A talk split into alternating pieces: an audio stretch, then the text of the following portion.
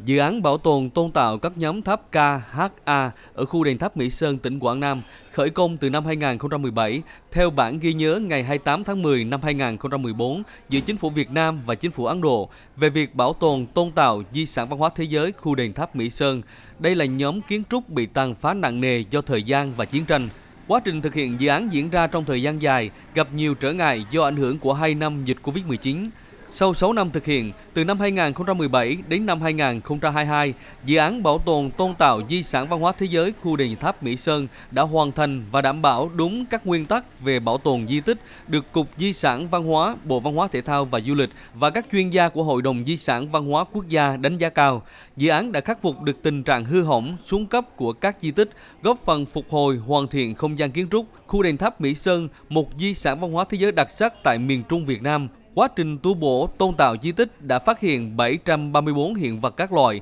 trong đó có những hiện vật độc đáo của nền điêu khắc Chăm Ba, phục vụ công tác trưng bày và nghiên cứu lịch sử văn hóa Chăm. Đặc biệt trong quá trình bóc tách lớp đất bị vùi lấp trong lòng tháp A10, các chuyên gia Ấn Độ và Việt Nam đã phát hiện một đài thờ sa thạch với bộ Linga Yoni, liền khối lớn nhất cùng nguyên vạn của nền điêu khắc Champa được tìm thấy đến nay đã được Bộ Văn hóa, Thể thao và Du lịch trình chính phủ công nhận bảo vật quốc gia.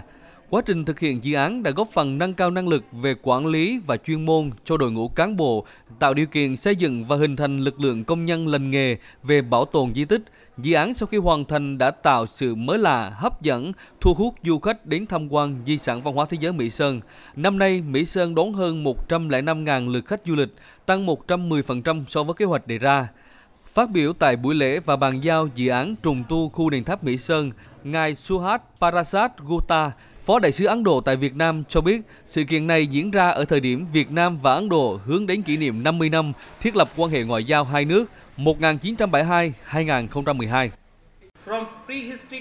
Hiện có khoảng 200 khu đền tháp chăm nằm rải rác trên đất nước Việt Nam đã nói lên nhiều ý nghĩa về sự kết nối, giao thoa giữa hai nền văn hóa Việt Nam, Ấn Độ với nhiều điểm tương đồng trong văn hóa vật thể và văn hóa tín ngưỡng. Khu đền tháp Mỹ Sơn là biểu tượng sống động cho mối quan hệ giữa hai đất nước. Dự án này đã hoàn thành là tiền đề cho việc xúc tiến công tác hợp tác trùng tu nhóm tháp F trong năm tới, cũng như xem xét một số chương trình kiến trúc thuộc khu A và A7 trong tương lai.